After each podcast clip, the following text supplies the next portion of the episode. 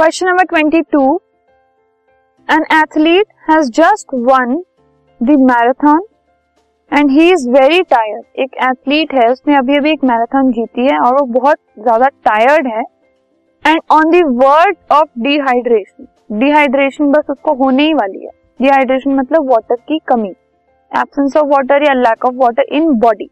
ठीक है, so what first aid will you administer to him? क्या फर्स्ट एड आप उसको देंगे कि जो डिहाइड्रेशन है वो उसको ना हो। So the athlete should be given a rehydration liquid, एक रिहाइड्रेशन लिक्विड जिससे कि वाटर उसकी बॉडी में उसको दिया जा सके, जो वाटर कंटेंट है वो नॉर्मल हो जाए उसका।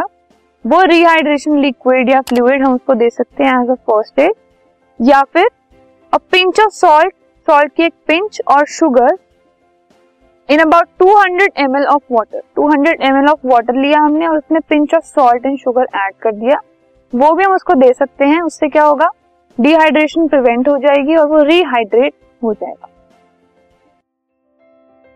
This podcast is brought to you by hub hopper and Shiksha Abhiyan. अगर आपको ये पॉडकास्ट पसंद आया तो प्लीज़ लाइक, शेयर और सब्सक्राइब करें और वीडियो क्लासेस के लिए शिक्षा अभियान के यूट्यूब चैनल पर जाएं।